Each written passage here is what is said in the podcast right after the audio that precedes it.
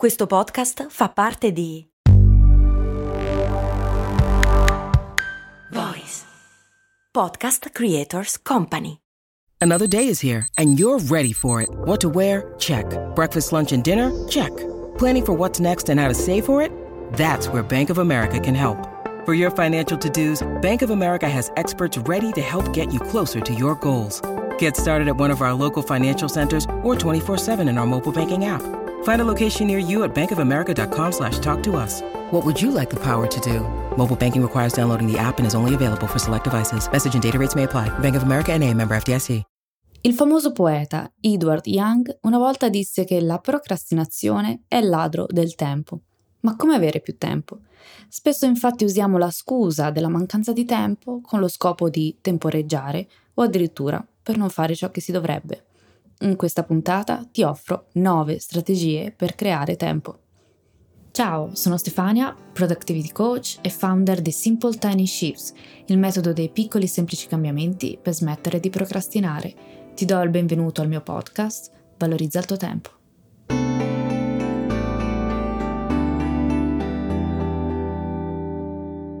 Strategia numero 1. Concentrati su un'attività alla volta ed evita il multitasking.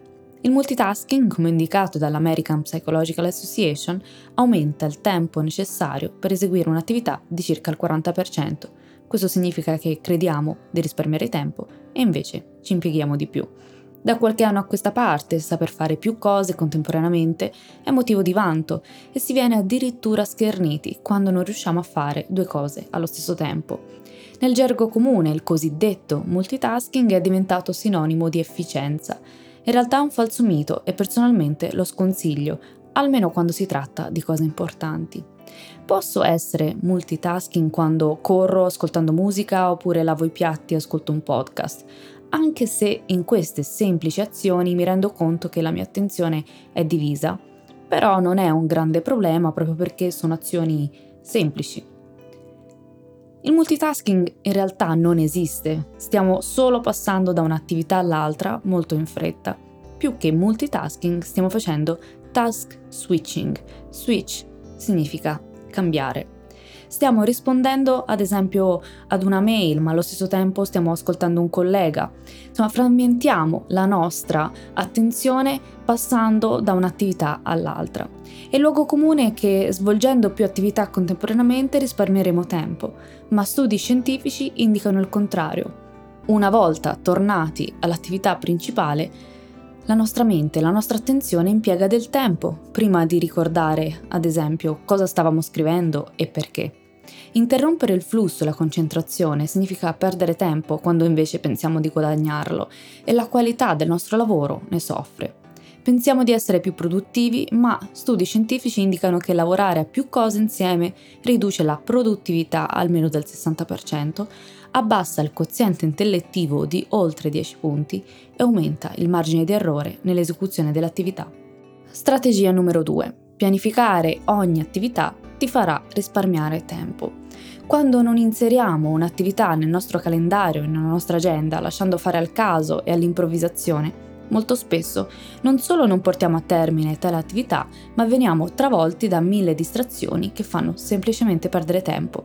L'autrice Annie Dillard lo dice molto bene, un programma difende dal caos e dai capricci e l'affermazione implica che le attività pianificate permettono di risparmiare molto tempo, soprattutto quando si conosce se stessi. Ad esempio, se siamo persone mattiniere, le attività prioritarie o comunque di un certo tipo devono essere eseguite al mattino, durante alla fine della giornata, il momento in cui le energie sono minori, è consigliabile eseguire lavori meno essenziali. Un aspetto integrante della pianificazione delle attività è la convinzione che il tempo per le cose importanti non è stato trovato, ma creato. Strategia numero 3. Imposta degli obiettivi. Stabilire obiettivi realistici, sia personali che professionali, segna il primo passo verso una gestione del tempo efficace. Gli obiettivi definiscono la visione, la destinazione di un individuo e l'abbiamo visto anche nelle prime puntate del podcast. Ci permettono di identificare con chiarezza la priorità delle nostre attività Chiediti, Le attività che hai in calendario stanno realmente contribuendo al raggiungimento della tua visione? Sono meritevoli della tua attenzione? È necessario delegarle o semplicemente puoi imparare a dire di no? Se vuoi impostare, imparare a impostare il tuo obiettivo in modo efficace, trovi una guida pratica sul goal setting all'interno del videocorso da sogno a progetto. Quarta strategia. Sai dire di no? Costrizioni familiari o sociali talvolta ci fanno accettare impegni o attività che invece non vorremmo. Non riusciamo a dire di no perché bloccati dal senso di colpa, oppure pensiamo che dire di no sia una forma di egoismo. William Yuri nei suoi libri spiega bene come poter dire di no, quindi soddisfare la propria individualità e i propri bisogni senza distruggere la nostra relazione con gli altri. E sul saper dire di no ti rimando alla puntata dedicata. Strategia numero 5. Impara a delegare. Imparare a delegare non significa ammettere una mancanza, ma sapersi affidare ad altre persone, così da dedicare il proprio tempo e le proprie energie alle attività più importanti. Strategia numero 6. Fai pause frequenti. Il lavoro continuo è faticoso e influenza negativamente la gestione del tempo. Le pause frequenti sono essenziali nella gestione del tempo e anche per fare un lavoro di qualità perché ci consentono di rinfrescare la propria mente e di guadagnare energie extra per concentrarci sul nostro lavoro. Strategia numero 7. Concentrati su ciò che ha il potere di cambiare. Vediamo insieme alcune cose che non puoi controllare o cambiare. Il tempo meteorologico, cose che hai fatto di sbagliato in passato, gli errori commessi, le situazioni ipotetiche, cosa succederebbe se Cosa invece puoi controllare o modificare? Le persone che ti circondano. Puoi scegliere le persone da frequentare, magari non sempre, però hai una certa autonomia. Come reagire, il tuo umore, la tua prospettiva, il tuo mindset, la tua attitudine, la tua abitudine del pensiero, come trascorrere il tempo libero, cosa dire, come comportarsi. Una semplice domanda può aiutarci a capire se stiamo gestendo al meglio il nostro tempo Posso cambiare la situazione? Se sì, cosa posso fare? Se invece la risposta è no, smetti di preoccuparti e focalizza la tua attenzione, il tuo tempo e le tue energie solo su ciò che puoi davvero controllare. Ti renderai conto che la maggior parte delle volte stai sprecando le tue energie in qualcosa che non puoi cambiare. Strategia numero 8. Elimina le distrazioni con la pausa tecnologica. Per aumentare la capacità di attenzione e la produttività, una delle soluzioni di Larry Rosen, professore emerito di psicologia dalla California State University, è la pausa tecnologica. Incoraggia gli studenti e i lavoratori a concedersi un paio di minuti per controllare avvisi, messaggi eh, sul telefono, sul computer, eccetera, dopo 15 minuti di lavoro non distratto.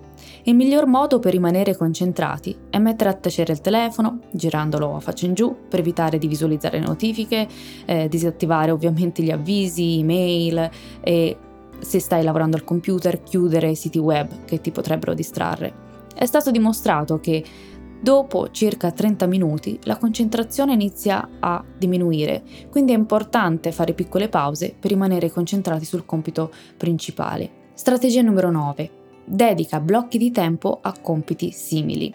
Nota bene, questa strategia non si applica a tutti i tipi di attività, ma ad alcune, alcune attività molto bene.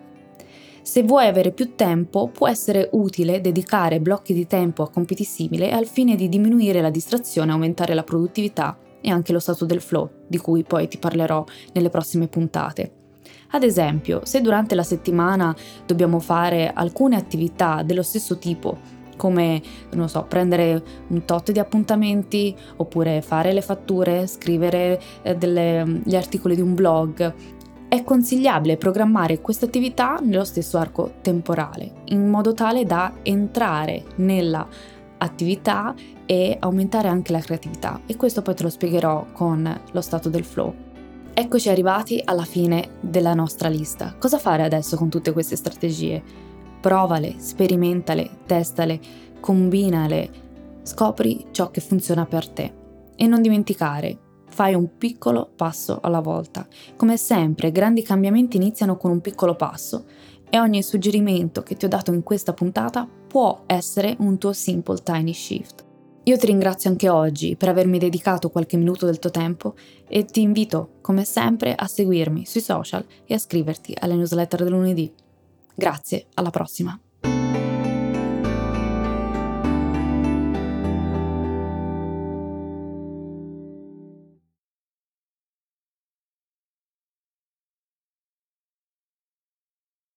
Afte. Ne soffro da quando ero piccola. Sono molteplici le cause della formazione delle afte. Curacept Afte Rapid favorisce una guarigione rapida grazie all'effetto barriera sui tessuti colpiti. Un aiuto per tornare a sorridere. Curacept Afte Rapid. Rapido il sollievo. Rapida la guarigione. Sono dispositivi medici CE. Leggere attentamente le avvertenze e le istruzioni d'uso. Autorizzazione ministeriale del 27 marzo 2024.